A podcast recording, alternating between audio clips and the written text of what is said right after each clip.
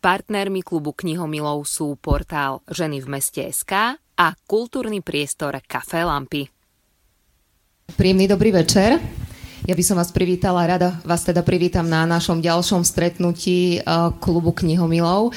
Stretávame sa dva dní pred voľbami, tak sme si povedali, že dáme si eh, tému, ktorá bude o moci, ale o moci eh, nielen teda sociálnych sietí, ale najmä o moci kníh, pretože sme v klube knihomilov a ja verím, že našim hostom sa podarilo nájsť aj dostatok dobrých typov na čítanie nielen k tejto téme, ale aj k tomu, že vždy máme dvoch hostí, ktorí vyberajú pre vás knižné tituly, ktoré stoja za prečítanie a dnes nemusia sa držať samozrejme len tej témy o moci, ale uvidíme, čo priniesli, možno sa držať budú.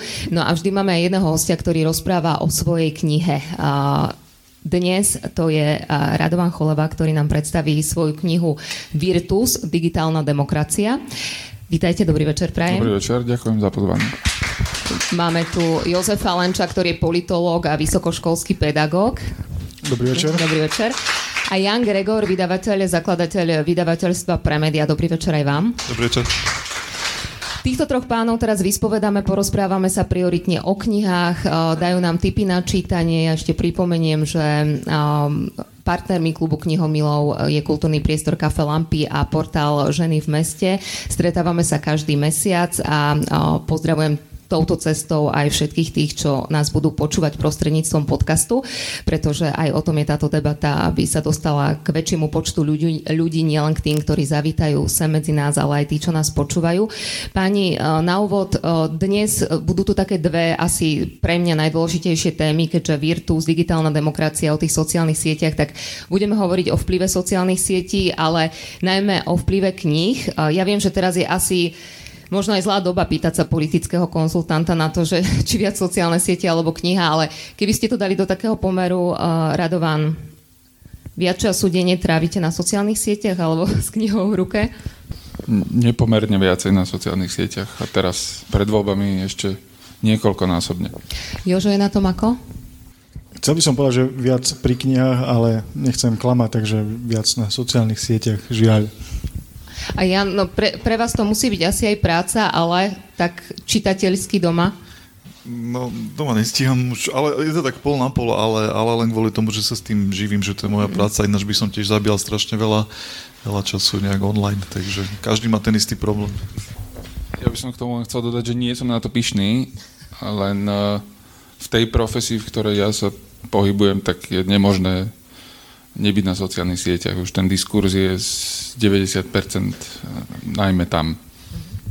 Dôležité je samozrejme aj to, čo na tých sociálnych sieťach a internete robíme, lebo aj o tom je tá vaša kniha. Ja keby som ju skrátke mala predstaviť, ale pokojne ma doplňte.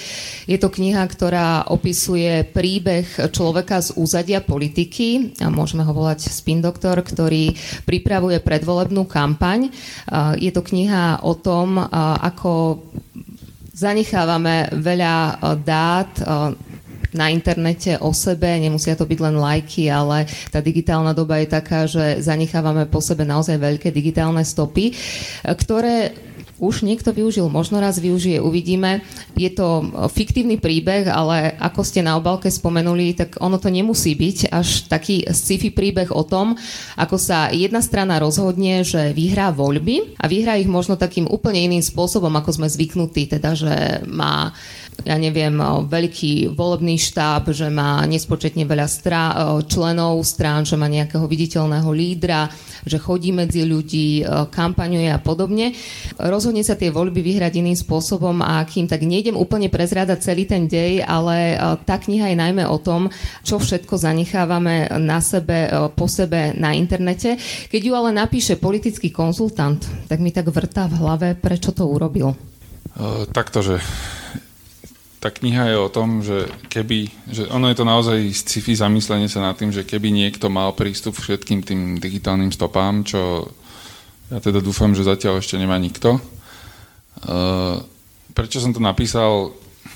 Taká úplne prvá motivácia, neviem, či ste zaznamenali tú kauzu uh, Cambridge Analytica, asi vlastne už možno aj 5 rokov dozadu, kde vlastne celá pointa bola a to zdesenie, že, že niekto má prístup ku nejakým lajkom a komentom a na základe toho vytváral nejaké psychografické profily, čo mne prišlo už vtedy smiešne, že my tých stôp, nielen na Facebooku, na, alebo teda najmä mimo Facebooku, ale aj na Facebooku, zanechávame oveľa, oveľa viacej. V podstate už akákoľvek aktivita, čo robíme, je zaznamenaná alebo zaznamenateľná digitálne. Tak som si proste zafantazíroval v tej knihe, že ako by to bolo, keby mal niekto prístup k všetkým tým dátam.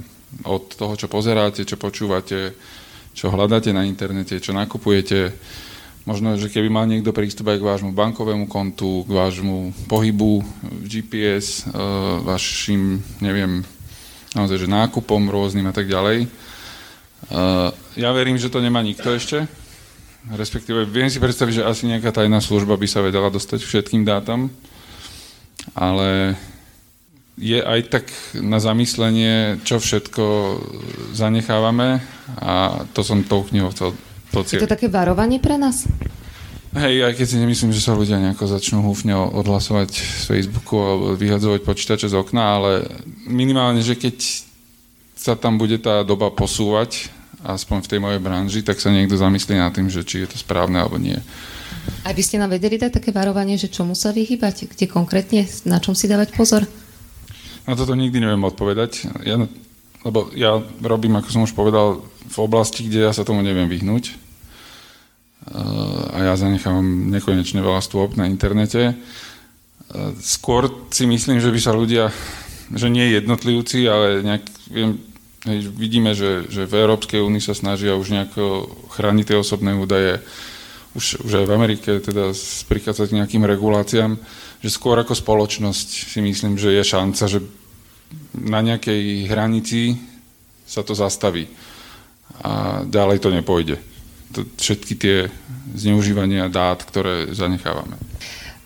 Virtus je, ako to nazveme, taký sofistikovaný software, systém, ktorý dokáže zhromažďovať informácie na základe toho nášho správania sa na sieťach, no a potom ich dokáže mm, pomerne jednoducho nacieliť tam, kde potrebuje.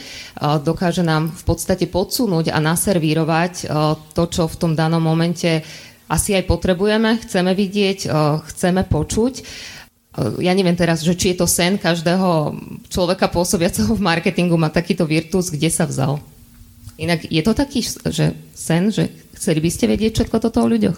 Áno, ale zároveň ten hlavný hrdina tam má takú vnútornú dilemu, že či to je teda etické alebo nie je počas celej tej knihy. Ja som už robil na rôznych kampaniách s rôznou mierou využívania takýchto nástrojov. V jednej kampani už to bolo pomerne intenzívne, ale stále to boli iba možno také, by som to povedal, že to zjednoduším, že 2D údaje alebo dáta. E, neboli to tie behaviorálne, boli to skôr také ako keby, že od adresy cez, nejakých, cez nejaké demografické údaje, ale neboli to ešte tie, tie dáta, že ako sa správame a, a čo to znamená a čo potom, ako tých ľudí oslovovať, akými posolstvami.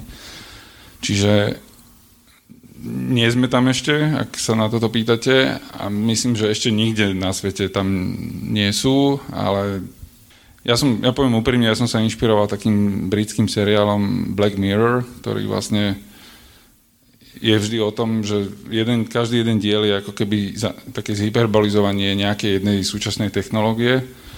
A ja som si vlastne v tej knihe zhyperbolizoval tie technológie v oblasti, v ktorej sa pohybujem, lebo v tom seriáli taký diel nebol. Tak som si ho napísal sám.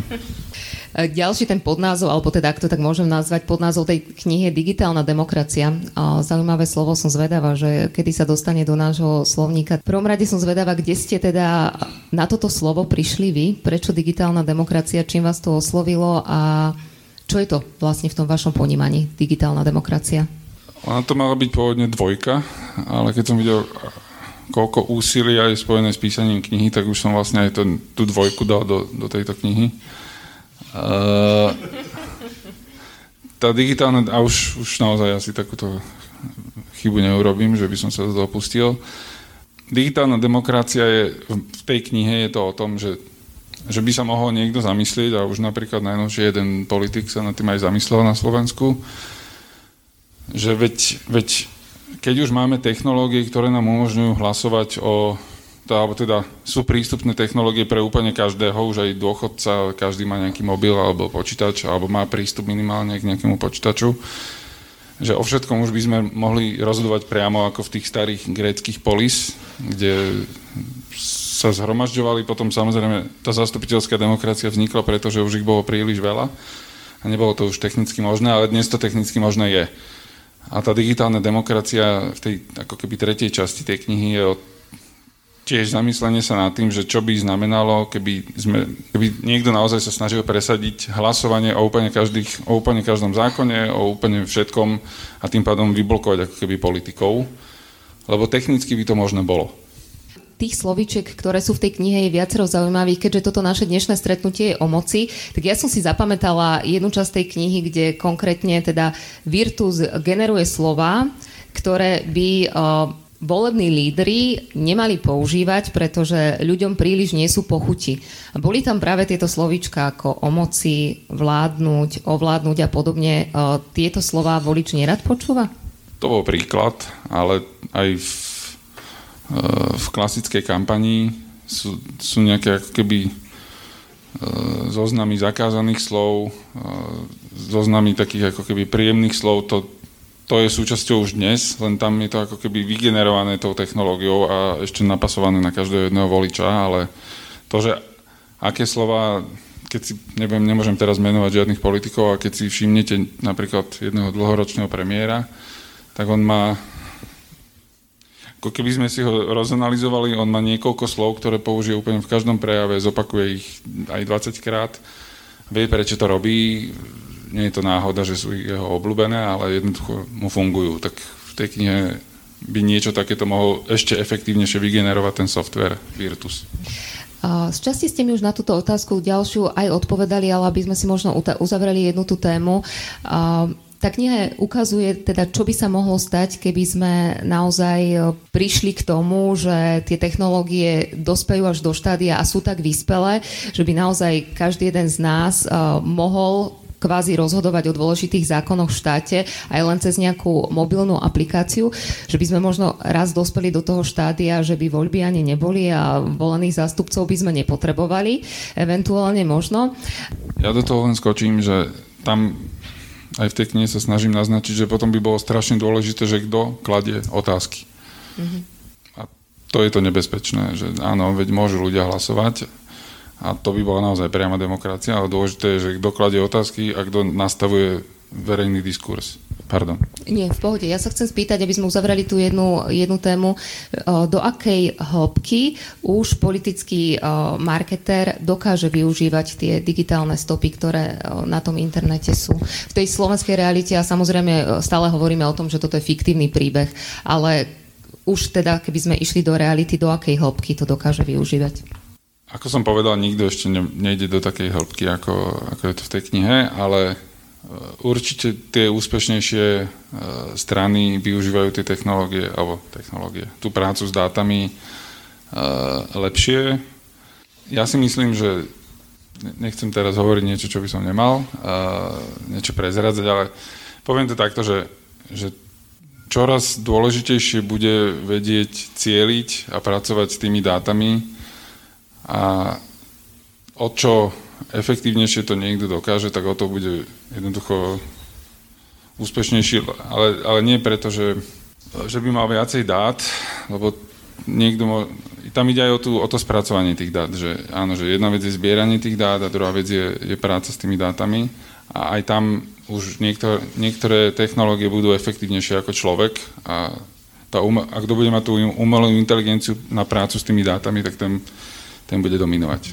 A nie je minimálne rovnako dôležitá výzva aj už v tejto dobe riešiť napríklad uh, deepfake videa a podobne, lebo uh, už je tá technológia naozaj tak dopredu, že nemusíme sa baviť len o obraze, ale aj zvuk je v leveli, kedy už by eventuálne niekto mohol vedieť, uh, vyrobiť rozhovor, ktorý neexistuje. Rieši sa už vôbec to, alebo viete si predstaviť, ako sa dá proti tomuto bojovať? Ako som už povedal, že ne, nemám na to návod. Uh, takto, že tie deepfake videá už vedia byť veľmi kvalitné, ale stále ešte nerozhodujú voľby, alebo teda nie sú nejaké zásadné. Ale tak ako hoaxy vedia nejakú časť ľudí e, obalamutiť, a, a to sú vlastne len písané správy, tak myslím si, že nie je ďaleko doba, kedy aj napríklad tie deepfake videá e, viete, hovorí sa, že, že kým si pravda obuje topánky, tak lož už obehla celú gulu a to naozaj platí aj pri hoaxoch, aj pri nejakých, e, aj, aj pri deepfake videá, videách. Keď sme ešte pri sociálnych sieťach, otázka aj pre vás, Jozef, do akej miery môžeme si to rozdeliť aj na také dve časti, že ovplyvňujú sociálne siete možno aj tú našu voľbu, do akej miery ovplyvňujú tú volebnú kampaň a možno, že veľa otázok naraz, ale pýtam sa aj na to, že aj tá súčasná kampaň samozrejme je prioritne o tých sociálnych sieťach, teda asi predpokladám, neviem, čo poviete vy dvaja, ale okrem toho sú ešte stále teda, alebo aj sú politické strany, ktoré ako keby objavili opäť niečo to tradičné, že ísť medzi ľudí door to door, alebo tlačovkovať a, a meetingovať. Tak skúsme najskôr tak, že do akej miery tie sociálne siete rozdali karty v tejto predvolebnej kampani a do akej miery ovplyvňujú potom aj nás voličov. V rámci e, fungovania sociálnych sietí, tak tým, už len tým, že sú využívané v rámci kampane minimálne na zacielenie, objavenie povedzme potenciálnych voličov zacielenie tej, tej reklamy či programu, ktorý má strana, alebo akcie, ktorú strana chce vyvolať na motivovanie svojich voličov sú rozhodne dôležité. Nedá sa povedať, že by sa že by stačilo robiť kampaň možno len na sociálnych sieťach a nerobiť popri tom niečo iné, ale účinná kombinácia možno tradičných vecí, moderných s využitím informácií, ktoré o voličovi máme alebo, alebo sú, sú k dispozícii, ktoré sám ten volič vlastne, alebo ten človek sám o sebe dáva. Sumerne, keď to, keď to pospájame, tak nám z toho vyjde potom mozaika úspechu.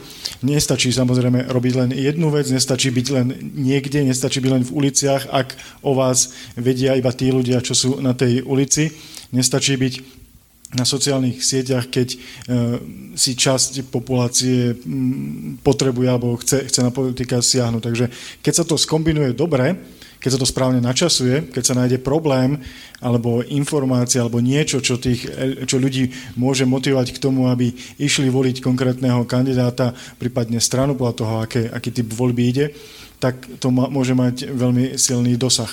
K tomu ešte, čo tu bolo povedané ohľadom toho, že možno nebudeme potrebovať politikov, ono, politici budú potom všetci. To je na tom istým spôsobom e, nebezpečné, pretože všetci budú rozhodovať, všetci budú tú politiku robiť, všetci budú na politike participovať ale v podstate len jeden alebo úzka skupina ľudí bude vyberať témy, o ktorých sa bude rozhodovať. Tam je problém ten, tá, tá naivita alebo to ľahké kúpenie si e, toho, e, toho voliča tým, že na jednej strane mu poviete, že má moc, keď už tu hovoríme o moci, on má pocit, že má moc, že on rozhodol, ale v podstate je bezmocný v tom, o čom bude môcť rozhodovať, alebo čo nakoniec bude výsledkom aj jeho možno, možno rozhodnutia alebo využitia moci. A z tohto hľadiska aj sociálne siete, aj akékoľvek, akákoľvek elektronizácia politiky môže byť nebezpečná, pretože pod rúškom väčšej moci sa v konečnom dôsledku človek dostane do situácie eh, absolútnej bezmocnosti, pretože nebude môcť rozhodovať o tom, o čom sa vlastne bude rozhodovať. Je teda ešte stále v rovine digitálna demokracia, teda neviem, ako si vy vysvetľujete to slovo, ale ešte stále môžeme hovoriť, že to je sci-fi, hej? Teraz nás, ja neviem, či Nemyslím si, že by to bolo úplne sci-fi, pretože sa to už niekde praktizuje. Zase, čo si pod digitálnou demokraciou budeme predstavovať, ak sú to napríklad elektronické voľby, po ktorých mnohí túžia, o nich hovoria, tak to už niekde funguje. Ale či sa to myslí digitálna demokracia, sa pod digitálnou demokraciou myslí to, že v rámci online priestoru sa bude iba rozhodovať a ľudia nebudú musieť chodiť ísť voliť. To všetko, všetko k tomu smeruje, takže hovorí, že je to úplne, úplne sci-fi možno nie, obzvlášť možno nie pre mňa, pretože my v rámci katedry, kde pôsobím, sa venujeme ako filozofie budúcnosti a my tam riešime trans a posthumanizmus, čo je skôr sci-fi než digitálna demokracia. No tak to uvidíme teda, kam sa dopracujeme. Rado ešte ku vám. Zaujímavý ma aj mechanizmus písania tejto knihy. Neviem teraz, či najskôr vznikla kniha a potom vznikla kampaň crowdfundingová, vďaka ktorej ste vyzberali peniaze na vydanie tej knihy, alebo ste na základe toho, že ste vedeli, že už budete mať peniaze na tú knihu, ju začali písať a vôbec aký bol celý ten proces písania? Keď teraz ste tak pred chvíľkou demotivujúco hovorili, že ste dali dva názvy dokopy, aby ste už teda dvojku nepísali. Neviem, či mám ísť úplne od Adama, ale uh, ja som to písal naj, najprv som teda začal písať, bolo to, som si myslel naivne, že sa to dá popri robote, že si každý večer sadnem na pár hodín a napíšem si to, tak to som zistil, že minimálne ja to neviem. Čiže som tomu venoval dve letá, kedy som si raz nemusel a raz musel zobrať dovolenku a ja teda nemám rád teplo, tak som bol doma zatvorený a písal som knihu. A čo sa týka tej, toho vydania, ja som uh, sa rozprával aj s tu prítomným Janom, aj uh, s ešte možno dvoma vydavateľmi a z rôznych dôvodov som sa rozhodol si to vydať sám, vlastne súbežne s dopisovaním tej knihy, alebo do, do editovávaním k tej knihy som e, spustil crowdfundingovú kampaň, kde sa mi to akurát vyzbieralo na, na tlač, takže takto sa to vytlačilo a ja som mal takú naivnú predstavu, že, že si ju budem distribuovať akože sám cez internet, a potom som pochopil, že to tak ešte stále na Slovensku nefunguje, že jednoducho najčastejší spôsob nakupovania knihy je knihkupectvo, tak som teda išiel potom cez klasické knihkupectvo, čiže je to aj v knihkupectvách. Takže písať a vydať a vôbec distribuovať knihu je makačka? Predstavovali ste si to jednoduchšie? Predstavoval som si to oveľa jednoduchšie. To vynaložené úsilie versus teraz či už nejaký je finančný a nejaký iný ako keby profit je podľa mňa veľmi, aspoň v mojom prípade, alebo teda na Slovensku, e, nepomer. Ja som vďaka tomu sa aj dozvedel, jak nejaké veci, ako nejaké veci fungujú na Slovensku. Nemyslím si, že to je, že, že žijeme v prostredí, e, ktoré by bolo priateľské pre vydávanie, alebo teda, že, že by sa niekto písaním kníh živil. Viem, že už teda pár ľudí takých je na trhu, aj Slovákov, ale musia tie knihy chrliť jednu za druhou a aj to teda nie je nejaký veľký luxus, čo mi prišlo napríklad mne osobne smutné, že ja, ja, som, ja tú ambíciu nemám, ale že, že aj fakt výborní autori musia robiť niečo iné a tie knihy písať ako keby len popri tom. Ale tak ja som naozaj do, tej, do tejto branže len tak nakúkol a zase už uh, ju opúšťam. Viac nenakúknete. To možno, že aj otázka hneď pre Jana.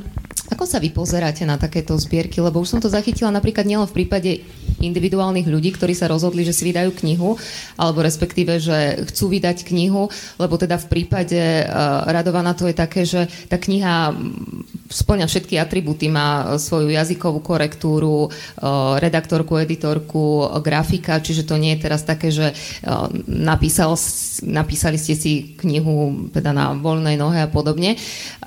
Ako sa pozeráte na tieto kampanie, kde sa zbiera v podstate verejnosť na vydanie knihy? Ja som to už zachytila napríklad napríklad nielen v prípade jednotlivcov, ale aj vydavateľstva. Konkrétne napríklad Kaka Bagala som zachytila, že tam bola kampaň na vyzbieranie pre audioverziu poviedok Dušana Mitanu. To je, keď sa vrátime k tej téme sociálnych médií, to je tá príjemná stránka, že v dnešnej dobe, keď e, človek dokáže zosieťovať nejakých ľudí alebo osloviť, tak oni v podstate ľudia radi prispievajú na vec, ktorá im je sympatická od podpory politickej strany až po vydanie knihy alebo nejakého chorého dieťaťa a tak ďalej. Bola tá zbierka na Prešovo. Takže mm, toto funguje, vďaka internetu to funguje v, dobrom a ak je to nejaká téma, ktorá ľudí niečím osloví, tak to nie je problém a Môžu to používať niekto, kto vydá svoju jednu knihu, ale my sme tiež na, v rámci crowdfundingu niečo, čo dva slovenské komiksy a sme teraz v Petržalke, tak sme robili, Martin Klebel napísal knihu o Petržalke, tak vlastne na tú sme tiež vyzbierali týmto spôsobom. Je to fajn, tí ľudia v podstate prispejú niečo na to vydanie knihy a môžu to robiť bez odplaty, ale väčšina ľudí za to dostane tú knihu, alebo pri tej Petržalke napríklad Martin išiel s nejakými ľuďmi, ktorí prispeli trochu viac, tak išli do takých najväčších petržalských pajzlov, ktoré ešte existujú od socializmu, takých krčiem a tam sa stretol s tými ľuďmi oni si to, to bolo také milé, milé posedenie. Takže fajn, prečo nie? Je to, je, je to dobré. Uh, pokiaľ viem, tieto, tieto, tieto crowdfundingové uh, stránky, tam je obmedzenie, že vlastne musí to byť ako keby pôvodná tvorba. Čo je možno dobre. Na preklady to nefunguje, ale sa na preklady tu máme teraz fond ktorý prekvapivo funguje dobre, Fond na podporu umenia, takže istý typ literatúry. Mm, ja si myslím, ja viem, že ty máš jednu skúsenosť, nebol si celkom na to pripravený a robil si to tak trošku partizánsky, ale keby to človek robil programov, teraz sú relatívne dobré časy na Slovensku pre autorov, ktorí sú aspoň trochu etablovaní a teraz nejaký autor beletrie, ktorý sa z času na čas kam si dostane do nejakej ankety o knihu roka, tak, tak dostane štipendium a mm, je, je to lepšie, ako to bývalo proste. A nie je to aj tie granty, aj štipendia také, že teraz zabijete 3 mesiace vybavovaním byrokratických Nie, bolo to tak, ale už to je relatívne jednoduché momentálne, špeciálne pre tých autorov a tie štipendiány sa nezdaňujú a tak ďalej, tak je to relatívne fajn. A, a tie prostriedky, ktoré sú v tom fonde sú, sú myslím, že dostatočné až si niekedy, keď vidím ten zoznam podporených, e, si vravím, že či je tá slovenská literatúra taká, literatúra taká dobrá, aby si zaslúžila až takú finančnú injekciu, ale dobre, fajn, však e, aj na iné veci sa tu dávajú peniaze, toto ešte taká neškodná. A nie sú to nejaké enormné peniaze zase na druhej strane. Teraz neviem dať do pomeru v rámci vášho vydavateľstva, ale predpokladám, že asi tá prekladová literatúra je predsa len gro vašej práce, ale vydávate samozrejme aj slovenských autorov. Podľa čoho si vyberáte, keď teda Radovan tiež spomínal, že možno, že oslo... hmm. podľa čoho si vyberiete človeka, keď k vám niekto príde a povie, že ja mám takúto knihu a chcel by som ju vydať?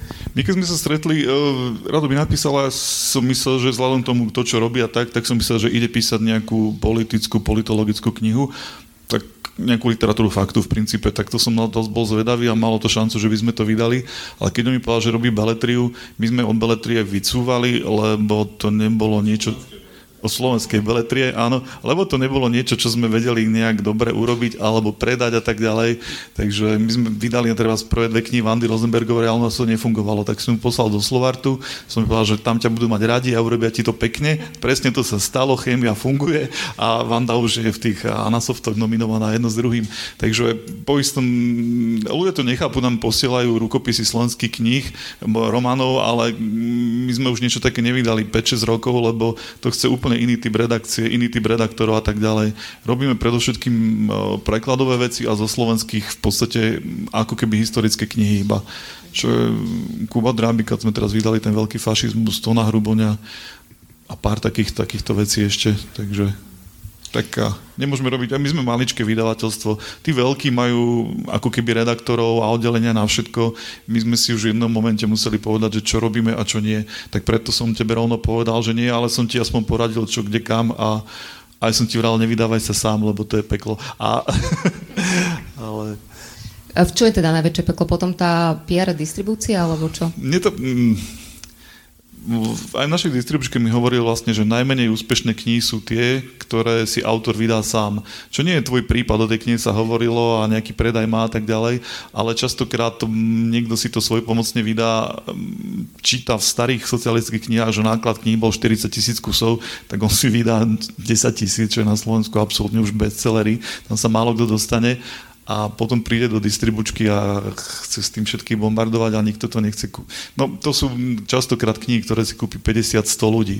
Je v podstate lepšie, keď to vydá vydavateľ, ktorý ak to vydá, tak už niečím tomu verí a má nejaké postavenie na tom knižnom trhu. Ehm, to, čo sme sa bavili predtým o, o nejakom vystávaní kníh eh, v, vo výkladoch alebo niekde, proste vydavateľ, ktorého už aj tí knihkupci poznajú, vedia približne, že má nejaké edície a tak ďalej, tak tie tam dajú, ale keď naozaj vyjde takáto na pankača urobená kniha a dosť veľa ich vychádza, nikto to nevie ani presne zaradiť, ani žánrovo, ani obálkami, ani ničím, tak uh, tieto knihy štatisticky najčastejšie končia dosť smutne.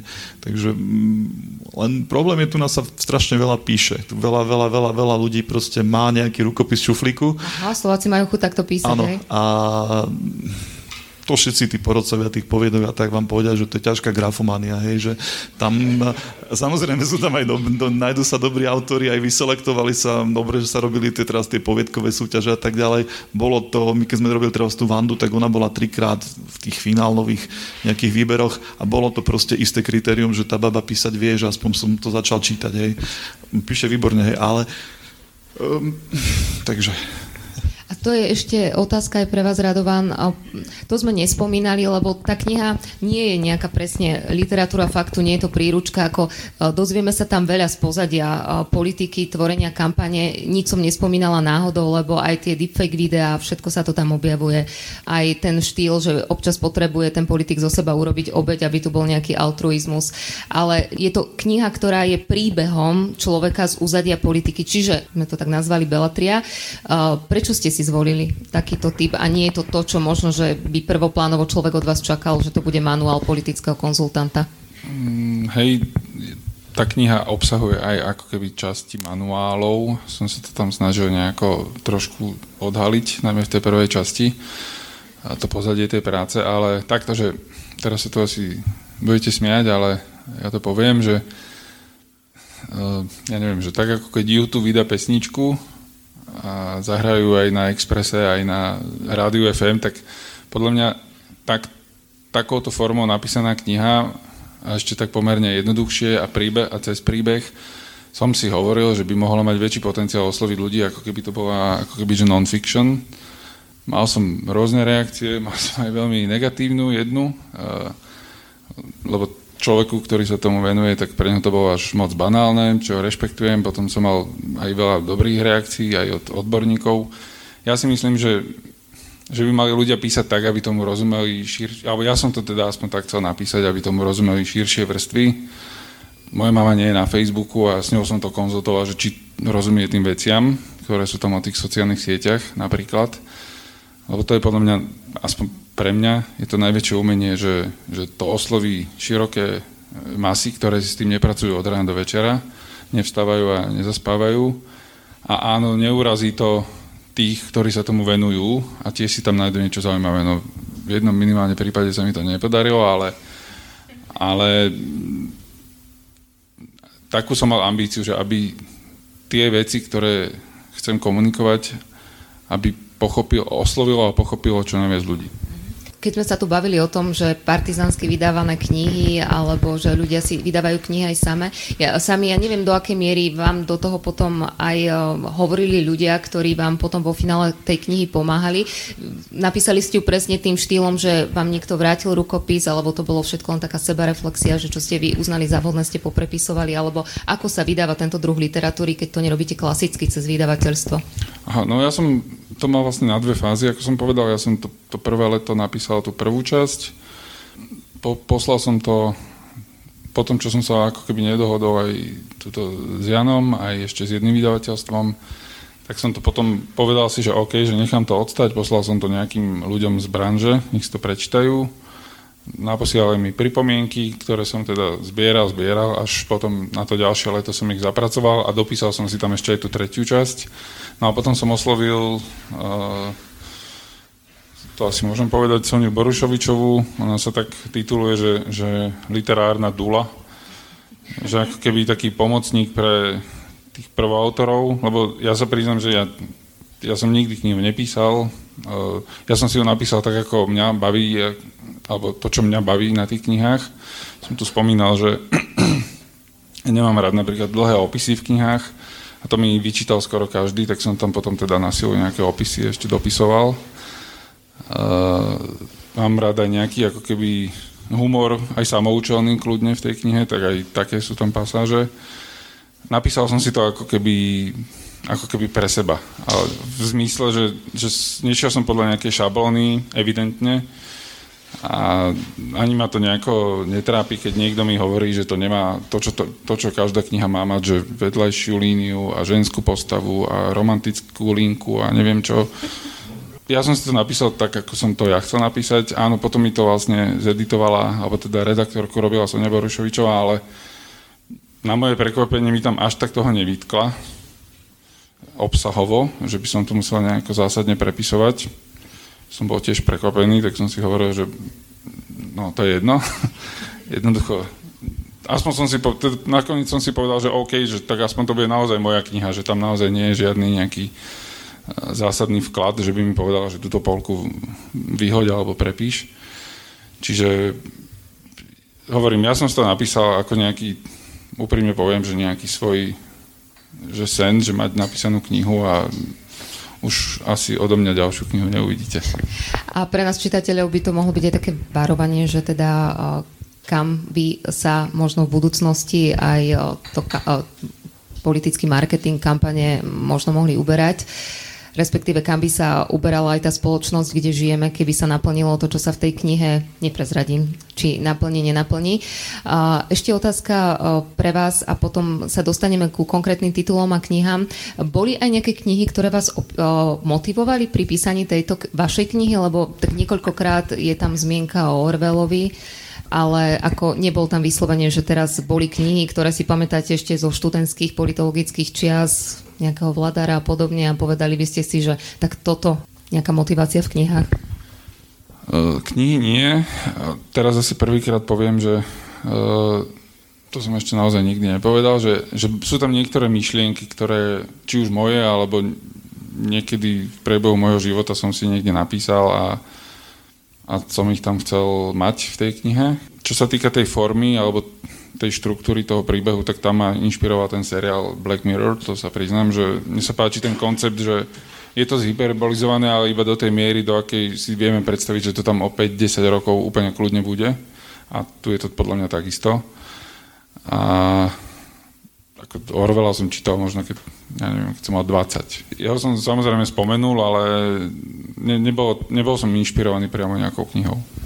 Poďme sa trošku inšpirovať aj tými knihami, aj keď e, tiež som zvedavá, že do akej miery e, v dnešnej dobe v 21. storočí knihy majú svoju váhu a možno dokážu zamiešať karty a dokážu nás ovplyvniť, lebo samozrejme aj teraz vychádza veľa kníh e, o napríklad aj konkrétnych politikoch, ktoré by nás mohli ovplyvniť, tak najskôr tak všeobecne už o, predstavujem si to tak, že kedysi, o, OK, v dobe, keď nebol internet, televízia, rozhlas, tak asi tie knihy mali o mnoho väčšiu váhu. Akú si myslíte, že majú váhu v súčasnosti?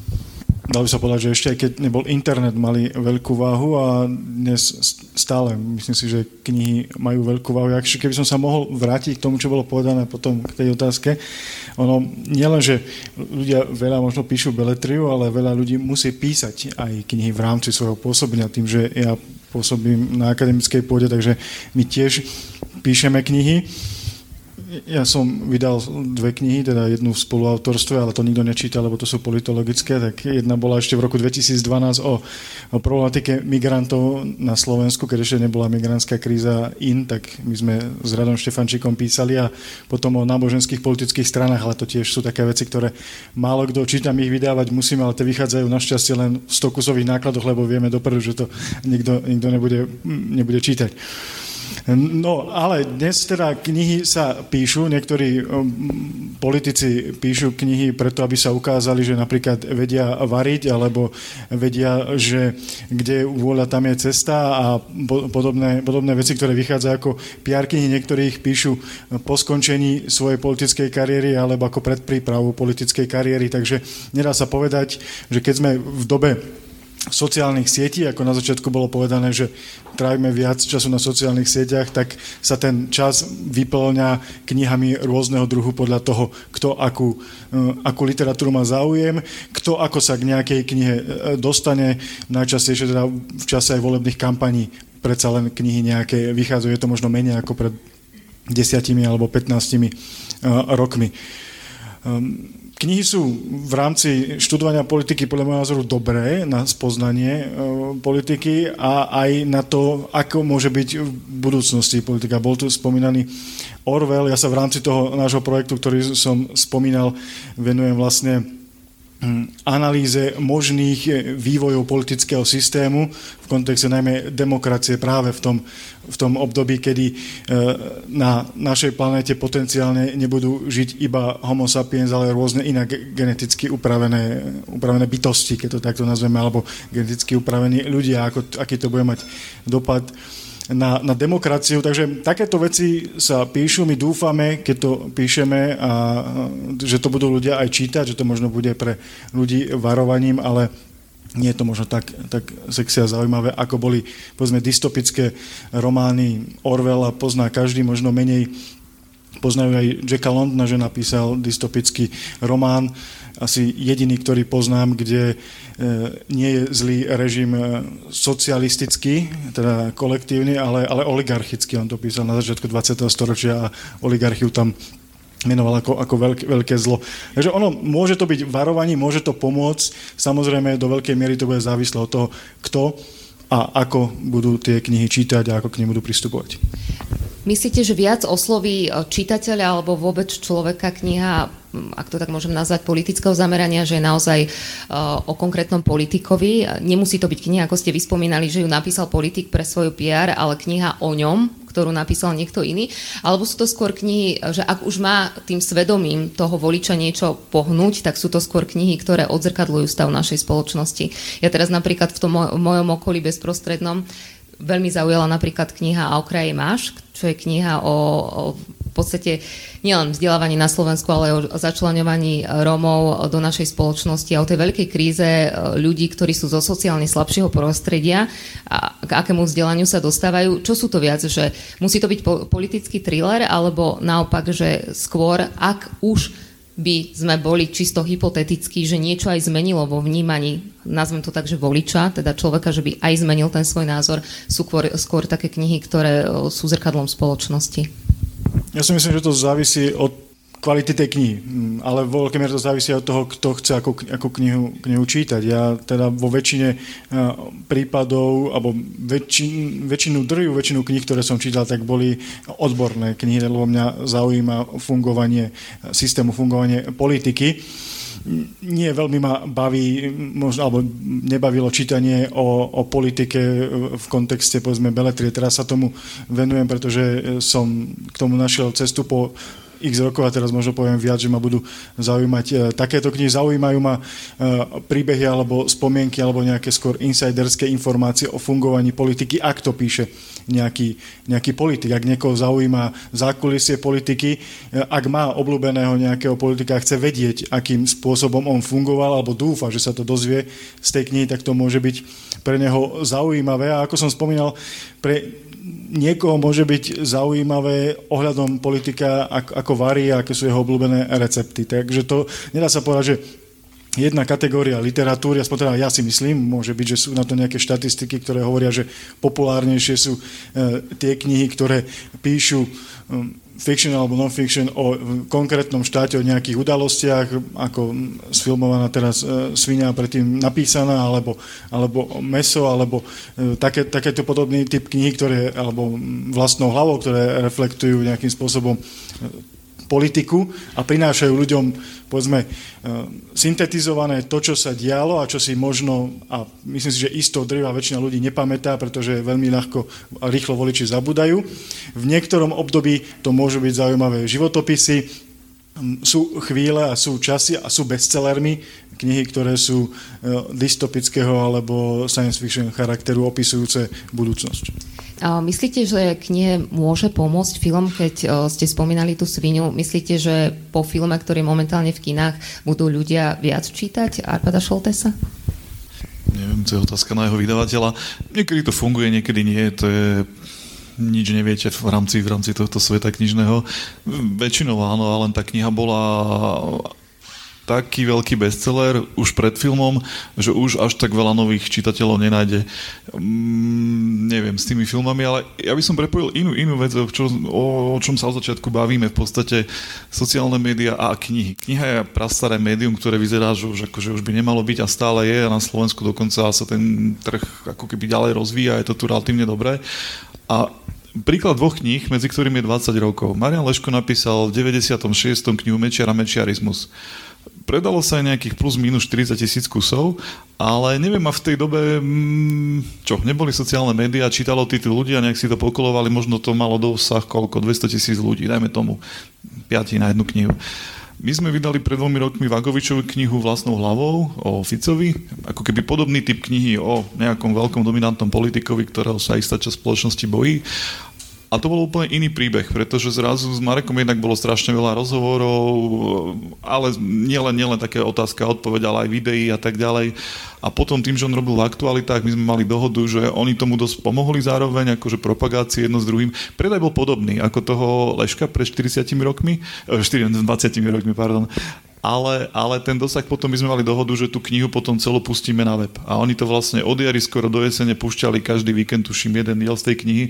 Ona vyšla celá, to bol taký trošku experiment, ale vlastne celá vyšla online, kto chcel, tak uh, si ju mohol prečítať ako keby zadarmo. A oni si robili nejaké štatistiky a tak a tak tú knihu alebo časti a tak ďalej čítali proste 100 tisíce ľudí, myslím, že to bolo nejaké 600 alebo 700 tisíc ľudí. Len tento seriál, ktorý vychádzal na aktualitách, plus tá halda rozhovorov, videí v televízii a tak ďalej, že v dnešnej dobe sa, keď je to silná téma a niečo, O tom Ficovi všetci si chceli čítať, hej, to bolo proste na spadnutie, všetci čakali zase, že to napíše Marian Leško, ale no, jemu sa až tak, chcel to, ale nevedel si nájsť čas jedno s druhým a Marek to nejak dal rýchle dokopy. Takže um, dá sa, dá sa s tým robiť možno viac inými formami v dnešnej dobe ako filmom. Film je možno pre iné publikum, ktoré je vyslovene vizuálne a chce tam ide nejaké, a chce to mať zhrnuté do hodiny a pol, nech je to drastické a dramatické, tak to film splní, ale či tí ľudia budú bežať teraz do knihkupectva, že by si ešte nejaké nuancy k tomu príbehu dočítavali, mm, nie, nie je to taká masa. E, tak sa inak spýtam, že dokáže kniha ešte aj v dnešnej dobe rozprúdiť spoločenskú debatu, tak ako to bolo napríklad v prípade filmu Únos, kedy sa začalo viac no. rozprávať o zrušení Mečerových amnestí, že dokáže toto kniha, má ešte tú silu? Áno, áno, sam, samozrejme, to, jak som hovoril to Vagovičovi, to isté, my sme kedy pred tromi mesiacmi vydali Drábikovú knihu Fašizmus. Ten istý scenár v podstate, že s ním vzniklo neskutočné množstvo rozhovorov a ešte to zohrá svoju rolu, teraz však pokračuje, ten, bude teda to obžaloba Kotlebu 5. marca, ten súd teda začne. A tá prokuratúrka aj rozšírila tú ako keby obžalobu len od tie 1488 na zosnovanie nejakej, jak to presne zadefinovali? No, proste ako keby založil nejakú organizáciu, ktorá, ktorá porušuje nejaké, nejaké veci, ktoré nie sú legálne jedno s druhým tým, že na základe tej kandidátky jeho a už bol takýto pokus ich, ich e, tú, tú stranu ako keby zakázať, len e, prokurátor to síce ich obžaloval, ale tá, neboli dobre pripravení v rámci obhajoby a teraz po tej Drábikovej knihe je to, je to už iné. Tam je to veľmi dobre zadefinované, historicky vysvetlené v rámci pojmov aj najmodernejšieho pohľadu na definície fašizmu a tak ďalej. On má to šťastie, že študoval profesora Griffina v Británii, ktorá je taká tá autorita skoro najväčšia. Takže tie knihy môžu mať veľký dopad na spoločnosť, aj keď ich kúpi si len pár tisíc ľudí. Hej. To nebude kniha, ktorá bude na úrovni toho Leška alebo toho Vagoviča, ale ten vplyv jej samotnej môže byť o, veľký. Takže... Jozef, tá istá otázka pre vás. Opäť, nemám ako nejaké štatistiky, neviem sa k tomu akože adekvátne vyjadriť, či lepšie je film, ale lepšie, keď je to iba v knižnej podobe. Tie čísla, ktoré tu boli spomenuté, sú, sú pre mňa dostatočné, ako presvedčím, že môžem povedať, že, že áno určite, ak je kniha napríklad aj e, správne načasovaná v správnom čase, povedzme, blížiacej sa volebnej kampane alebo počas volebnej kampane, tak dosah knihy alebo prípadne filmu ako zjednodušeného e, prerozprávania môže mať e, silný dopad a ako som spomínal, aj tie niektoré romány dystopického charakteru mali taký dopad na spoločnosť, alebo tak zarezonovali, že dodnes, hoď tá kniha mohla vzniknúť pred, pred viac ako polstoročím, tak sa stáva e, niečím, čo sa v bežnej reči používa slova, napríklad, ktoré sú v knihách používané na opis nejakých skutočností alebo časti deja, sa môžu stať či už súčasťou terminológie, povedzme, politologickej, alebo aj bežné, bežného jazyka a to má samozrejme potom vplyv na spoločnosť ako takú. Teraz ešte jedna taká, že uh, otázka z kategórie naozaj trapnej, ale chcem sa to spýtať, lebo pred prezidentskými voľbami som to zachytila. Vy kampani sledujete, ste v tom teraz tak, že neviem, asi po voľbách možno aj šampanské otvoríte, že už nebudete vidieť žiadnu volebnú diskusiu. Dostávajú politici v dnešnej dobe ešte otázky, že čo čítajú, či vôbec čítajú a aké knihy ich ovplyvnili? Pred prezidentskými voľbami som to zachytila, ale teraz sa priznam, že neviem, že či je to vôbec ešte napríklad aj otázka, ktorú by mal odvahu a chuť niekto sa ich spýtať. Ako bojím sa odpovedieť, čo by povedali, ale Ja som myslím, že v tejto kampani videl úplne všetky uh, diskusie a ne, nezachytil som takúto otázku. Uh, presne ako to bolo povedané, že ja si ešte, ešte pred 10-15 rokov pamätám, ako ale skoro, nie, ale že, že, že skoro každý taký väčší politik mal pred tou hlavnou kampaňou napísanú aspoň, keď už nie akože knihu, tak nejakú takú kvázi menšiu brožúru a teraz už ani to. Jeden teda receptár je výnimkou, ale inak podľa mňa tie knihy už, že, dobre, teraz budem patetický, ale že ja mám pocit, že už tak spovrchnila tá doba, že, že tie knihy pre politikov už nie sú také dôležité. Aj keď teraz musím povedať, že som teda konzultoval jednému politikovi, ktorý to má ako nejaký eskapizmus, že on si číta knihy počas toho, jak sa presúva z miesta na miesto, čo obdivujem, že to mm-hmm. naozaj nerozumiem, ako to dokáže ten jeho mozog prepínať, ale ja napríklad v tomto období nedokážem sa, sa sústrediť na nejakú knihu. Ale hej, nezachytil, videl som naozaj desiatky hodín, alebo možno aj stovky tých diskusí teraz a nezachytil som ani jednu otázku tohto typu ani, ani náznakom. Som sa doma sa okienko dnes absolvoval, tak ja som si pozeral Matovičový rozhovor s jeho dcerou. A ona, a, no, a tam, tam to zaznie, to asi jediná kniha, kde sa ona na spôsob Karla Gotá dcery, tým štýlom je to urobené, pýta, že akého teda najdôležitejšia kniha a ona si povie, čo nečíta, tak tam si spomenul na nejakú detskú knihu, ktorú čítal v nemocnici, keď tam bol ako chlapec. Čo si o mamu to, alebo niečo takéto, len som si to aj googloval, nejaká taká zabudnutá kniha. Takže to bola asi jediná zmienka o knihách. Mm, to, čo si hovoril, že knihy politikov o samých sebe, no reálne toto nikoho nezaujíma. To musí byť akože v podstate nejaká väčšinou kritická kniha z pozície niekoho minimálne neutrálneho alebo ešte zaujatého to ľudia viacej baví, to je potom také drsné. Ale takéto to skúšal Prochádzka a tak ďalej. Kedy si dávno ten Zurindál, on to rozdával po mítingoch, to, kde je vola, tam je cesta. Z toho ostalo to, to, to, to heslo v podstate a nejaké titulky do komentárov a tak, nejak sa to dalo využiť, hej, ale toto nemá zmysel, hej, knihy tohto typu to nie. Takže... Poďme na Jožové typy. Kníh tu je viacero a ja by som bola rada, teda vy ste aj v tej pozícii hostia, ktorý verím, že inšpiruje ľudí pre, k prečítaniu si niektorej z tých kníh, ktoré ste priniesli. Tak poprosím vás vždy titul a, a prečo práve táto voľba. Či je to voľba, dá sa povedať, že kniha, ktorú odporúčate prečítať preto, lebo ovplyvnila vás, alebo máte pocit, že by si ju ľudia mali prečítať?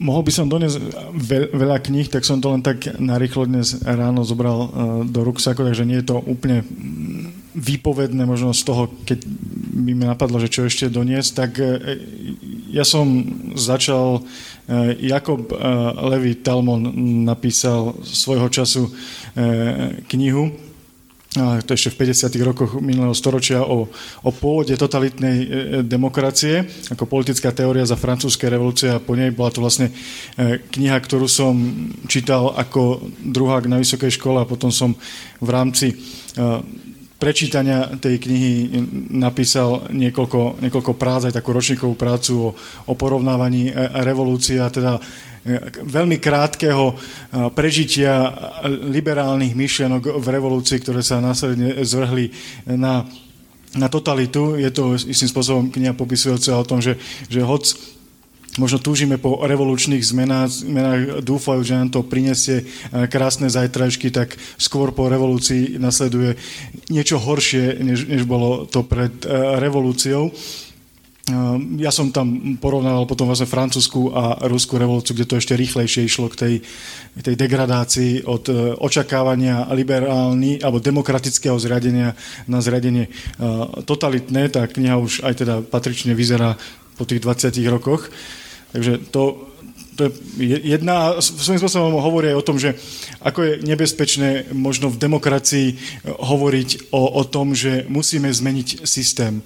Častokrát to počujeme aj v súčasnosti, veľa ľudí netuší, čo sa pod tým ľahko vysloviteľným slovom zmeniť systém e, predstavuje. Čo tým systémom vlastne myslíme, že či systém správania sa v politike, alebo niekto tým myslí reálne zmenu e, systému liberálnej demokracie. Už sme počuli jedného politika v rámci diskusí, že nechce dovoliť, aby na Slovensku vyhrala liberálna demokracia. Takže takéto, takéto neználosť termínov, istým spôsobom politická negramotnosť aj ľudí, voličov, aj politikov môže nakoniec viesť k túžbe po revolúcii a tá môže viesť k totalitarizmu alebo k totalitnej vláde, k opaku toho, čo očakávajú a k tomu vlastne ďalšia rovnako stará kniha tiež ešte z 50. rokov minulého storočia od Raymonda Arona e, Demokracia ako totalitarizmus, eh, demokracia a totalitarizmus tiež vlastne porovnávanie na to, alebo kritika kritika francúzskej zmeny alebo francúzského systému za de Gaulle z pera francúzského politického filozofa, sociológa minulého storočia.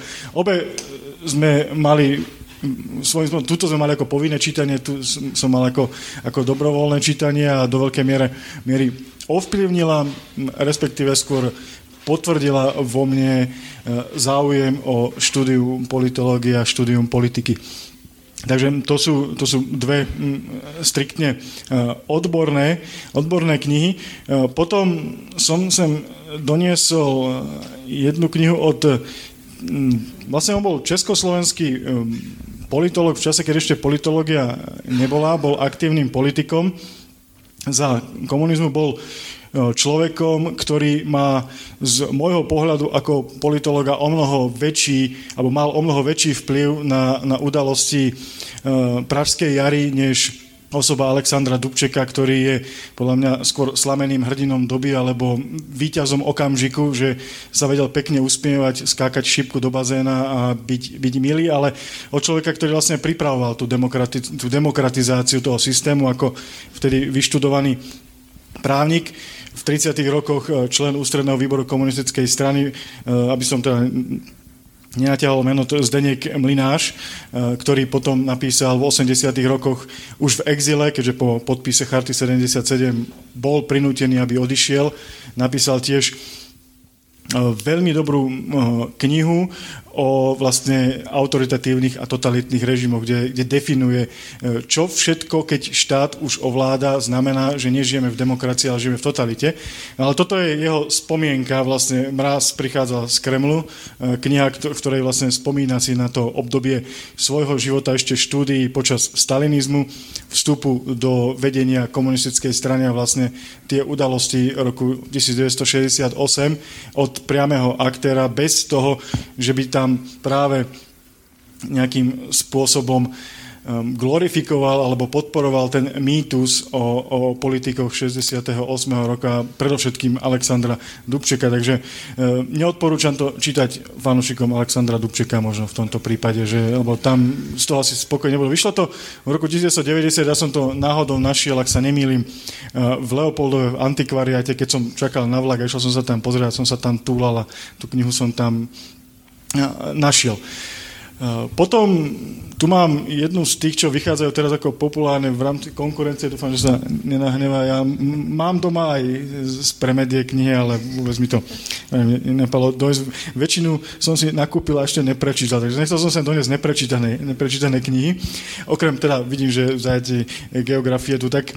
Vybral som eh, Jana, Jana Urbana a jeho knihu, ktorá má teda možno kontroverzný názov pre niekoho, že eh, všem sráčom navzdory a nebo válka, o které nechcete nic vědět. Je to vlastně jeho zápisky o vojne v Bosne a ukazuje, a ukazuje vlastne to, a popisuje to, akým spôsobom ako jednoducho sa nenávisť e, vyrieknutá ústami môže zmeniť na, na genocidu a vyvraždenie ľudí, e, ktorí ktorí sú častokrát aj veľmi blízky. E, sú tu tie príbehy, ktoré on spísal ako novinár, vychádzali v 90. rokoch, potom potom veci, ktoré, ktoré písal ešte ako správy kritické politikom v tom čase, on ako novinár pôsobiaci, pôsobiaci v Bosne. Ukazuje to vlastne práve to, to nebezpečenstvo ľahkovážnosti politikov, eh, nevedomosti a ľahkovážnosti a nenávisti ľudí, ktorá sa zvrhne do, do mm, veľmi nepekných vecí a tá, tá kniha je mm, v skutku pre ľudí so silným žalúdkom, lebo sa tam popisujú príbehy o tom, ako no, blízky príbuzní sa vzájomne, vzájomne vyvražovali, konali veci veľmi nepekné. Veľmi podobná eh, kniha eh, vyšla aj u vás, ak sa nemýlim, o, o, o Rwande, o genocíde Rwande. Tu mám doma tiež a to sú vlastne príbehy ukazujúce, že nie tak dávno od dnes sa nie tak ďaleko od nás e, diali veci a veľmi jednoducho diali. A keď sme tu hovorili o sociálnych sieťach, tak to je priestor veľmi ľahko vyslovenej nenávisti, ktorá sa zatiaľ našťastie nepremenila v našom priestore na, na, niečo, na niečo zlé. E, tá nenávisť aj v tej, e, v tej knihe o Rwande, aj tu bola spôsobená s fanatizovaním davu. Ľudí, ktorí začali poslúchať alebo počúvať e, veci plné nenávisti a ľahko im podláhali, no a preto tu mám knihu, ktorú aktuálne čítam veľmi pomaly, pretože sledujem predvolebné diskusie a potom sa mi už večer nechce čítať. A je to Gustav on psychológia davov. Ono je tu psychológie davu, ale ono je to e, nesprávne preložené, lebo vo francúzštine je množné číslo, tu je jednotné, ale je to síce kniha veľmi stará, tak viac ako storočie, je to 1895, keď to Gustav Lebon ako sociológ napísal, sú tam veci, ktoré dnes možno niekoho zdvihnú zo stoličky v rámci, v rámci popisov možno sociálnych vzťahov, možno najmä čo sa týka postavenia žien, tam to nie je popisované. Z jeho strany veľmi, by sme to povedali dnes eh, politicky korektne, ale jeho analýza eh, toho, akým spôsobom ľudia radi uvažujú, ako jednoducho dokážu podľahnúť v rámci davovej psychóze tomu, komu veria, ako veľmi ľahko strácajú zdravý úsudok, ako, ako sa s tým dá jednoducho pracovať, tak e, v tejto knihe sú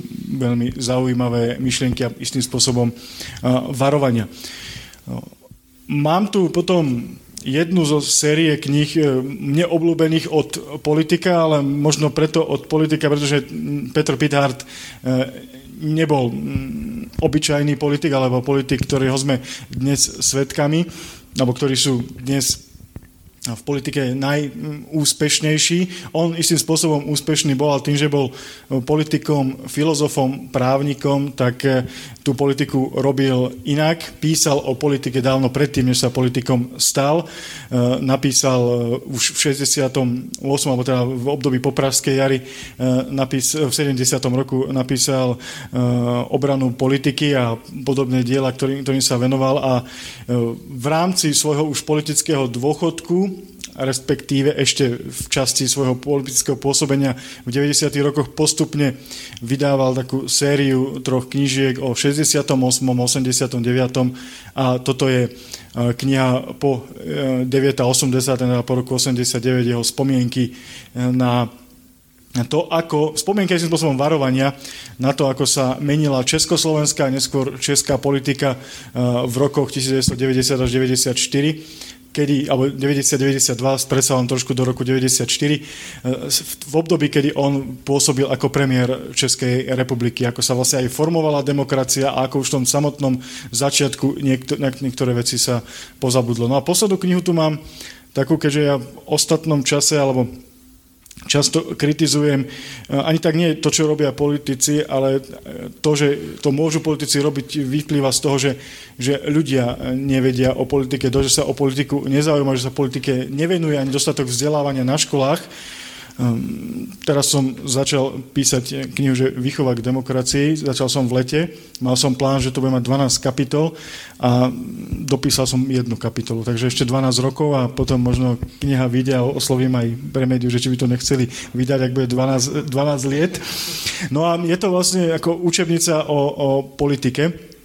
To, že sa dnes dostávajú k moci mnohí, že voľby vyhrávajú mnohí, že dovolieb kandidujú takí, ktorí nevedia vlastne, ako systém funguje, tak si myslím, že by v domác- každej domácnosti mala byť e, táto knižka. E, je to vlastne politika pre, pre začiatočníkov a je to vlastne učebnica politológie e, s obrázkami, takže je to vlastne také, že pre tých, ktorí by nezvládali e, čítať politologické učebnice o tom, ako funguje politika. Je tam vlastne v podstate no, všetko, čo ja mám ambíciu mať vo svojej knihe písaného textu, tak tu je to v obrázkoch, takže možno nakoniec sa na to vykašlem a nebudem to už ďalej písať. pretože, pretože je to, je to, tu je to vlastne možno myslené pôvodne aj pre deti, ale Myslím si, že by to mohlo byť v každej domácnosti a pred voľbami by si ľudia mohli čítať, aby vedeli aspoň, uh, aký je uh, rozdiel medzi uh, parlamentnými a prezidentskými voľbami. Ešte jednu otázočku, čo som zachytila, čo ste hovorili. U vás doma sa teda tiež kupujú knihy napriek tomu, že možno polovica knižnice je neprečítaná? U nás doma sa kupuje množstvo kníh. Manželka kupuje psychologické, ja kupujem politologické a do toho teraz som začal práve aj beletriu kvôli tomu, čo, čo robím. Takže vedel by som povedať aj presne, koľko ich je, lebo manželka robí kartotéku a zapisuje to, ale som sa nespýtal doma, že koľko ich je. Ale je ich veľa. A je ich veľa aj žiaľ neprečítaných. Jan, kupujú sa knihy teda aj v domácnosti vydavateľa? Alebo máte teda kníh plné zuby už v robote? Čo inak, ale vy fungujete teda tak, že robotu máte doma? No ja by som nemal na takýchto debatách hovoriť, že toho mám plné zuby, ale mám veľkú časť roka. A my sme bavili predtým, rád by som toho robil menej, aby som sa, sa láska k knihám vrátil vo svojej prirodzenej forme. Ale um, každý kupuje v podstate, ale je to pravda, že tých neprečítaných je veľa, ale to nevadí, na ne príde jeden mm, z času na čas proste nejaká príležitosť. My sme napríklad vydali to sme skoro vtedy skrachovali sú ostrovie Gulag, nové vydanie, revidované jedno s druhým a veľa ľudí mi hovorilo, že no pekné to bolo, kúpil som si to, ale som to čítal až keď som si zlomil nohu, až keď som mal nejakú chrípu trojtyžňovú a tak ďalej. Takže stačí to mať to doma. Ono, hej, ono raz, raz dozrie a tá kniha je dobre napísaná, takže čas na ňu dozrie a je fajn, keď eh, ja som prestal chodiť do knižnic, keď som dostal, ešte boli koruny 1200 eur upomienku za 12 kníh, každú 100 korún, tak som si že radšej si to kúpim, ja to nerad vraciam takže našťastie ľudia takto zbierajú a hordujú tie knihy, takže zneužívame tieto zberačské inštinkty ako vydavatelia. Pre média je vydavateľstvo, ktoré je na knižnom trhu 9 rokov. Mm. Je to malé vydavateľstvo, ktoré vydáva ale takú širokú škálu kníh. Ja tiež, čo som len tak narýchlo doma našla, tak je napríklad pre mňa Klub nenapraviteľných optimistov bola kniha, ktorá bola naozaj že pre mňa veľmi fajn, ale tie knihy sú teda, aby som to povedala, možno od Hanach Arendovej cez Vagoviča, ktorého ste spomínali, až po teraz veľmi populárnu Mariu Kondo, to je upratovanie. Čiže je tam naozaj, že od toho životného štýlu cez literatúru faktu až po eh, tých našich autorov. Eh, na čo ste vy tak najviac hrdí? Je to ten Solženicin, alebo teda eh, ktoré, ktoré knihy sú to tie, ktoré napriek tomu, že možno, že nepatrili medzi najpredávanejšie a možno, že vďaka nej ste boli aj v mínuse, si poviete, že toto stálo za vydanie? A neboli sme v minuse. Vydali sme dosť veľa kníh, ktoré som kedy si...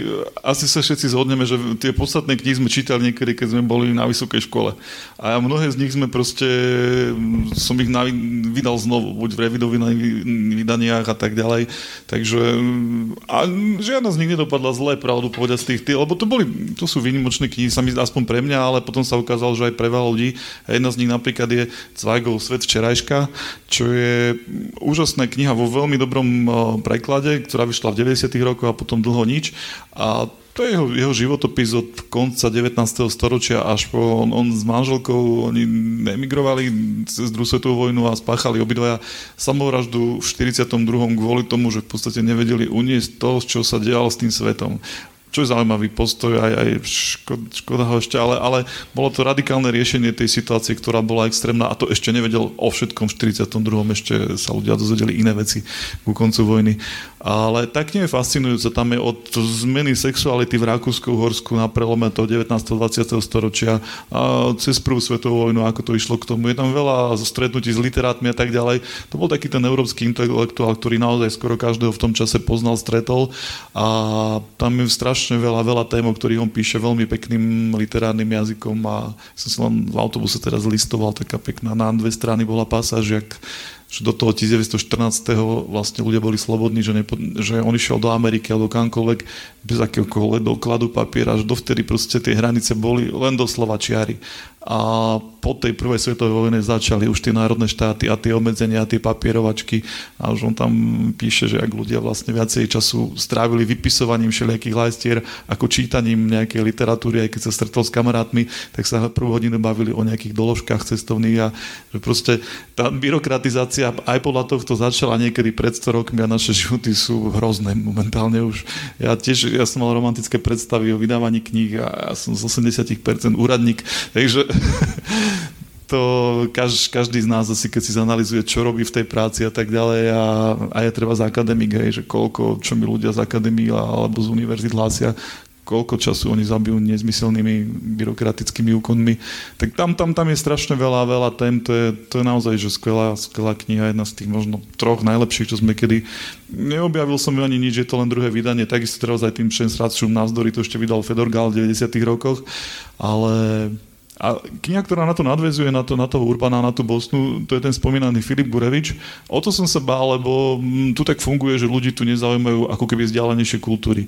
A Gurevičová kniha, ktorá má taký veľmi dlhý názov, Uh, chceli by sme vám oznámiť, že zajtra nás aj, aj s našimi deťmi pozabíjajú.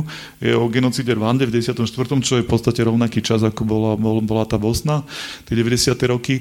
A to je, to je, je, je to šialená kniha, kde on píše o tých mechanizmoch, jak sa tam proste Hutovia, Tuciovia a nebolo to len takto jednoznačné, proste oni sa tam aj v rámci vlastnej komuny vyvražďovali. Ale tam sú aj fascinujúce veci, jak už potom, to vlastne za priebehu 100 dní de facto mačetami zahynulo nejakých 800-900 tisíc ľudí podľa prepočtov, ale potom tam bol aj taký program ako keby zmierenia a vrahovia danej rodiny žili v tom istom dome s preživšími a tam, tam sú naozaj veci pre nás až nepredstaviteľné. A Rwanda je teraz z tých relatívne úspešných afrických krajín. To je na to, čo sa tam dialo len pred 25 rokmi prekvapivé. Samozrejme majú svoje problémy a tak, ale neviem si predstaviť, keby sme my niečo také tu nás páchali, že nedokázali by sme spolužiť a tá povojnová Európa je o tom, že to boli také tie národné čistky, tie hranice sa posúvali celé Polsko na západ a tak ďalej. Uh, my sme to v Európe nezvládli týmto štýlom, takým veľkorysým, ako treba tí Rwandania, čo je fascinujúce. Takže to je jedna taká, nemám všetky knihy zo sebou, ale my sme, my sme vydávame niektoré knihy, ktoré už dávno vyšli v češtine, ale mi to príde také trošku barbarské, že neboli preložené do slovenčiny. A ľudia to spochybňujú, ale v podstate tie knihy, keď vidú v slovenčine, tak majú nové publikum, veľa ľudí ich nepozná z tých českých prekladov, alebo už vyšli pred dávnymi rokmi a vydali sme, Arentová naj, naj, najdôležitejšia kniha je zrejme pôvod totalitarizmu, len tá je trošku ťažšia, akademickejšia a tak ďalej. Ja si myslím, že oveľa taká ako keby čítavejšia aj, a má aj viacej ako keby aj, aj čitateľ na Slovensku je Eichmann v Jeruzaleme, čo je veľmi dobrá, ešte to spojím s inou knihou, to je keď si prečítate Eichmana v Jeruzaleme, tak vlastne to, to je dobrý spôsob, ako rozprávať dejiny inak, ako nás učili na škole. Tu je napríklad nejaká tretina knihy, ona len porovnáva priebeh holokaustu v jednotlivých európskych krajinách. A zistíte, že Slováci boli v podstate hajzli, ktorí robili strašnú nadprácu a tak ďalej a um, treba z Bulhári um, sa zachovali veľmi, veľmi dobre a ochránili skoro všetkých svojich židov. Všetci boli um, v trošku rozdielných podmienkach, ale, ale tam tá nadpráca hrala strašnú rolu a neboli to len pasívne obete Nemecka. Ona samozrejme píše o Eichmannovi a týchto veciach, ale tá kniha pojednáva veľmi, veľmi zoširoka o týchto veciach a aspoň v rámci európskeho kontextu je to veľmi, veľmi objavné a pre nás naozaj oproti tomu, čo by sme mali nejakú šablónovito vysvetlené veci v tých nejakých učebniciach, tak je to zaujímavé. A druhá kniha tohto typu je vlastne tam je na stole vzajatie geografie, čo je mm, geopolitická knižka 200 stranová, napísaná príjemným, príjemným štýlom. Je tam v podstate celý, celý, celý svet, kontinent po kontinente vysvetlený, ako tie geografické podmienky determinovali nejaké konflikty a čo to určuje jedno s druhým. A to je tiež dokonalá kniha, akým spôsobom by sa dala, dala učiť čo? Moderné dejiny sveta 20. storočia, viac menej toho sa to týka plus tie, plus tie zemepisné veci a je, je to veľmi také dobrá, dobrá čítavá syntéza, ktorá nechce byť príliš akademický a tak ďalej. Um, ide, ideálna kniha a ja som, ja som rád, že to je jedna z našich za posledné tri roky najúspešnejších kníh. Čo som milo, milo prekvapený, lebo každý vydavateľ chce mať niečo, čo ja volám, že ušlachtili bestseller, hej, že nemusí sa za to hambiť a je to, je to veľmi ako prínosná, dobrá, dobrá kniha. A ten autor, ja, on každý rok až dva napíše ďalšiu takúto knižku, takže vlastne už robíme štvrtú, ktorá vyjde na jeseň a tá je, tá je o, tiež o Balkáne. To sa obávam, že ako to tu dopadne, že či to až tak veľa ľudí bude zaujímať. Ale on tam bol mm, skoro 8 či 10 rokov vojnový korešpondent a to je ako keby najosobnejšia kniha, že najviac času práve strávil tam. Takže som zvedavý, ako to tu dopadne. A ja som si nejaké, ne, nenosil som všetky tie knihy, ale napríklad na, to, na tú Lebonovú um, psychológia davov ako keby nadvezuje. Kanety napísal takú obrovitánsku, Elias Kanety dostal aj Nobelovú cenu a tak, ale u nás nie je veľmi známy a napísal knihu Masa a moc, to je 650 stranová knižka, ktorá ťažko ju zaradiť. On bol, on bol spisovateľ, eseista, takže za politológiu, sociológiu, antropológiu, nič toho sa to nedá považovať. Ale on to písal 20 rokov, on bol fascinovaný po tej vojne druhej svetovej, myslím, že v 61. to vyšlo a robil na tom od tých 40. a 50. rokov. A on urobil takú veľkú, zvláštnu, veľmi miestami aj uletenú syntézu proste rôznych eh, týchto politických, ako davových, tam, tam je strašne veľa term, tém, motivov. A to je jedna z tých kníh, čo som čítal naozaj, keď som mal 20 a teraz, chvála Bohu, vidieť v Slovenčine u nás na práve prekladateľka, ktorá je tu v Petržalke pri Dražďaku, doprekladala včera, takže kým to doeditujeme na novo jedno s druhým, niekedy na jeseň vyjde, myslím, že v septembri, oktobri, tak nejak by mohla byť na svete. A to je fascinujúca kniha, lebo ktorá je trošku uvoľňuje takú fantáziu a že on tam niektoré nesúvisiace veci pospájal ako vedecky je to pochybné, ale o to nejde, to nie je taká kniha. Je, je veľmi, veľmi, veľmi zaujímavá na túto tému a vychádza z toho, lebo na jedných, dvoch, troch takých veľmi jeho inšpirácií bol práve tá psychológia davov, ako by sa to malo teda zrejme lepšie prekladať. Takže ja som rozmýšľal, mm, aj nad nejakými knihami, ktoré nie sú to literatúrou faktu, že ktorá nejaká beletria dobre vystihuje politické a to je náhodný výber, všetci niečo čítame, treba aj tá neopraviteľných optimistov, tam nejaká tá politika je tí emigranti zo, z, z východného bloku žijúci v Paríži a majúci nejakú zvláštnu nostalgiu napriek všetkému, už odtiaľ ušli. Ale vyšli mi z toho trochu iné knihy a ja som sa, nenašiel som tú knihu, komu si som ju požičal, alebo som ju vychvaloval, už mi nevrátil. Slovart vydal knihu egyptského autora, možno by vedel, Jakubianov dom sa volá. On, to je o... To je strašne pekne napísaná kniha, ktorá pre nás, kto sa až tak nevenuje teraz arabskému svetu, je prekvapivo pestrá. To je vlastne príbeh jedného domu a ľudia v ňom, kde sú Áno, áno. Kde sú veľmi rôzne sociálne vrstvy a ako to funguje, ako tam funguje nejaké sexuálne zneužívanie a tak ďalej. Veľa, je, je tam tiež veľa, veľa tém veľa postav, ale to je veľmi, veľmi dobrá, dobrá kniha, ako keby iný, iný pohľad na, na tento svet, ktorý my vidíme strašne zjednodušené a skreslené. Ja sa tomu venuje trošku bližšie, ale je to také akože od, oči otvárajúce, ako to môže vyzerať. Dnes som, dnes som sa, my sme kedysi dávno vydali jednu takú žánrovú knihu Maxa Brooksa Svetová vojna Z a dnes som sa k nej vrátil, lebo to je kniha o zombie apokalypse v podstate, ale ona je vynikajúca v rámci toho žánru podľa mňa ďaleko najlepšia, lebo všetky ostatné to sú také tie vyvražďovačky. Ale Svetová vojna Z, on to napísal na základe jednej knihy, ktorá bola o druhej svetovej vojne. A to boli oral history, v podstate príbehy jednotlivých ľudí z rôznych eh, profesijných, spoločenských vrstiev a tak ďalej a na základe tohto napísal knihu o epidémii, ktorá je síce zombie epidémia, ale mohla by byť aj koronavírus a čo, čokoľvek iné. A ako sa ľudia v rôznych krajinách na svete správajú. Je tam veľa, ako keby veci aj vystihol, aj predvídal, ten pacient nula je z Číny, Izrael sa opevní, stiahne sa z tých okupovaných území a uzavrie sa, aby sa proste izoloval. Je tam veľmi, veľmi veľa. A to, to veľmi zaujímavá taká podnetná kniha možno oddychovka na večer, ale nie je hlúpa. Že, že je tam veľa takých presahov politicko-spoločenských. Spomíname samých zahraničných autorov, to by ma ešte Mám zaujímalo. jednu Čecha. Máme. to, sko, to je. Nie, aj otázka pre vás ako vydavateľa. Ja neviem, či je to nákladnejšie, alebo respektíve e, podľa čoho si teda vyberiete, že či je to radšej prekladová literatúra, alebo je to slovenský autor. Čo je nákladnejšie, teda skúsme tak. Preklady sú nákladnejšie, ale je to hm, je to istejšie, už to prešlo nejakým, nejakým sitom a viete približne do čoho idete. Tie pôvodné veci um, hlavne pri tej biletrii, ako vravím, že ono je, je trochu trúfale začať treba s beletriou, čo je najťažšie napísať dobrý román, ktorý má dobrú štruktúru, dialógy, opisy, tam je veľa, veľa vecí. Je lepšie podľa mňa ostať treba pri literatúre faktu nejakej v rámci svojho fachu, že, že je to viacej také bezpečné. Takže, ale nám sa to tak vyvinulo, že máme ako keby, myslím, že dobrých, dobrých prekladateľov, ktorí sú spolahliví, čo sa týka času, kvality a tak ďalej. Takže ideme tým smerom a tu tie domáce veci vydáva niekto iný, proste takto sa to vyvinulo. A suverene najpredávanejšia kniha vášho vydavateľstva?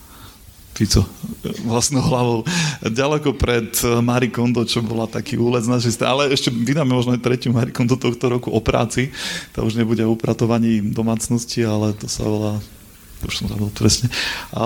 Ale určite, určite bola tá politická proste vlastnou hlavou a potom bola tá, tá kondo, ale ako keby tretia naša, keď rozmýšľam, najúspešnejšia kniha je vlastne tá vzajatie geografie, čo som teda naozaj, naozaj prekvapený a každý mesiac je v podstate, že, že, že, že prečí mnohé novinky, proste napriek tomu, že už to 2,5 roka stará kniha na našom trhu.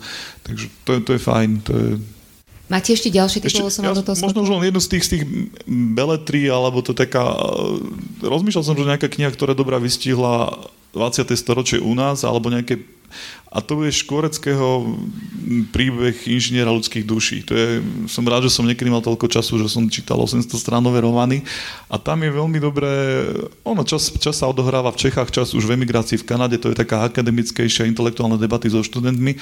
To možno nie je až také zaujímavé, ale tá prvá časť, kde on opisuje Trebars, ja si pamätám veľmi dobré scény, jak o mladých ľuďoch, ktorí robili v tej vojnovej výrobe a čo si tam sabotovali len tak polo z recesie a ako cítili oni strach za to v tom okupovanom protektoráte.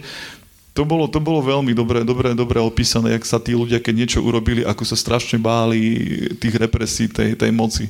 Lebo častokrát sa ja som, keď, keď bola revolúcia, som mal 14 rokov, niečo si tam sa pamätám, ale keď som sa niekomu pokúšal rozprávať o socializme, skončil som pri takých trápnych, polovtipných historkách a vôbec som nejak nevedel vystihnúť tú dobu, ktorá bola veľmi sivá, veľmi tupá v mnohých, ale ostalo to také anekdotické v našich. A v, tuto v tomto, v škôreckom je to práve to obdobie, dajme tomu tej druhej svetovej vojne a živote obyčajných ľudí v okupovanej krajine je tam veľmi dobre zachytený to, že ak sa, ako sa oni strašne báli. Treba jedna z mnohých motivov čo tam je, lebo to je naozaj veľká kniha. Nech sa páči ešte, Jožo.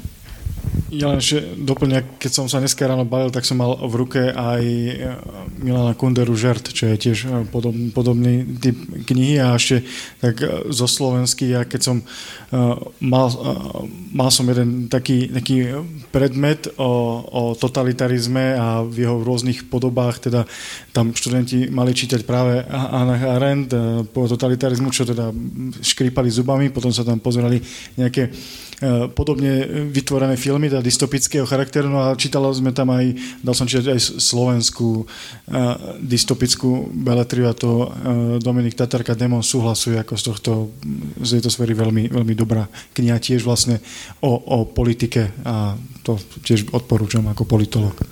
A zabudol som jednu knihu, ktorá nie je politická, ale je zároveň extrémne politická. To je Neobyvateľná zem, to je kniha o klimatickej zmene alebo klimatickej kríze, lebo to už je niečo extrémnejšie, čo sa teraz deje. A to je vlastne téma, ktorá bude dominovať osudu ľudstva až do nášho konca, blízkeho asi zrejme. Takže, a tam je veľmi veľa tém, ono je to, možno je to dobrý úvod pre niekoho, kto nemá o tom prehľad, tam sú nejakých 12 oblastí, kde sa to prejaví, plus potom sú tam taká druhá časť tej knihy, sú už také špekulatívne o tom, ako si rozprávame príbehy, prečo to nedokážeme pochopiť, prečo sa tomu bránime.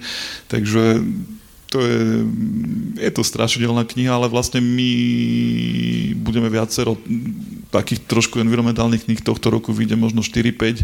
Trošku sme zmenili aj edičný plán, že sme zasekali nejaké detektívky a takéto veci.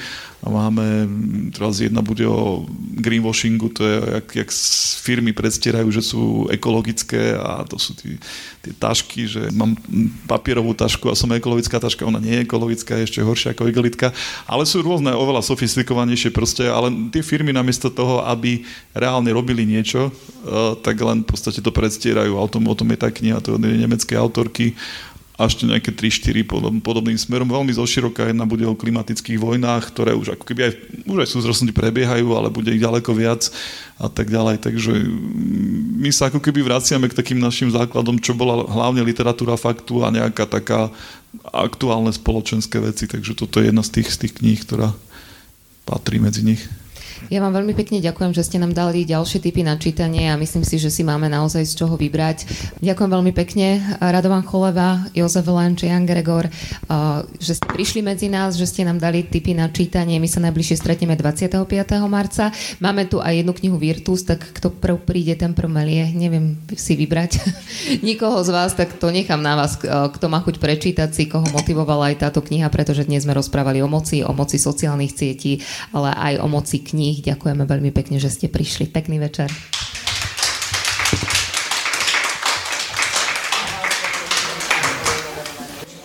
Partnermi klubu knihomilov sú portál Ženy v meste SK a kultúrny priestor Café Lampy.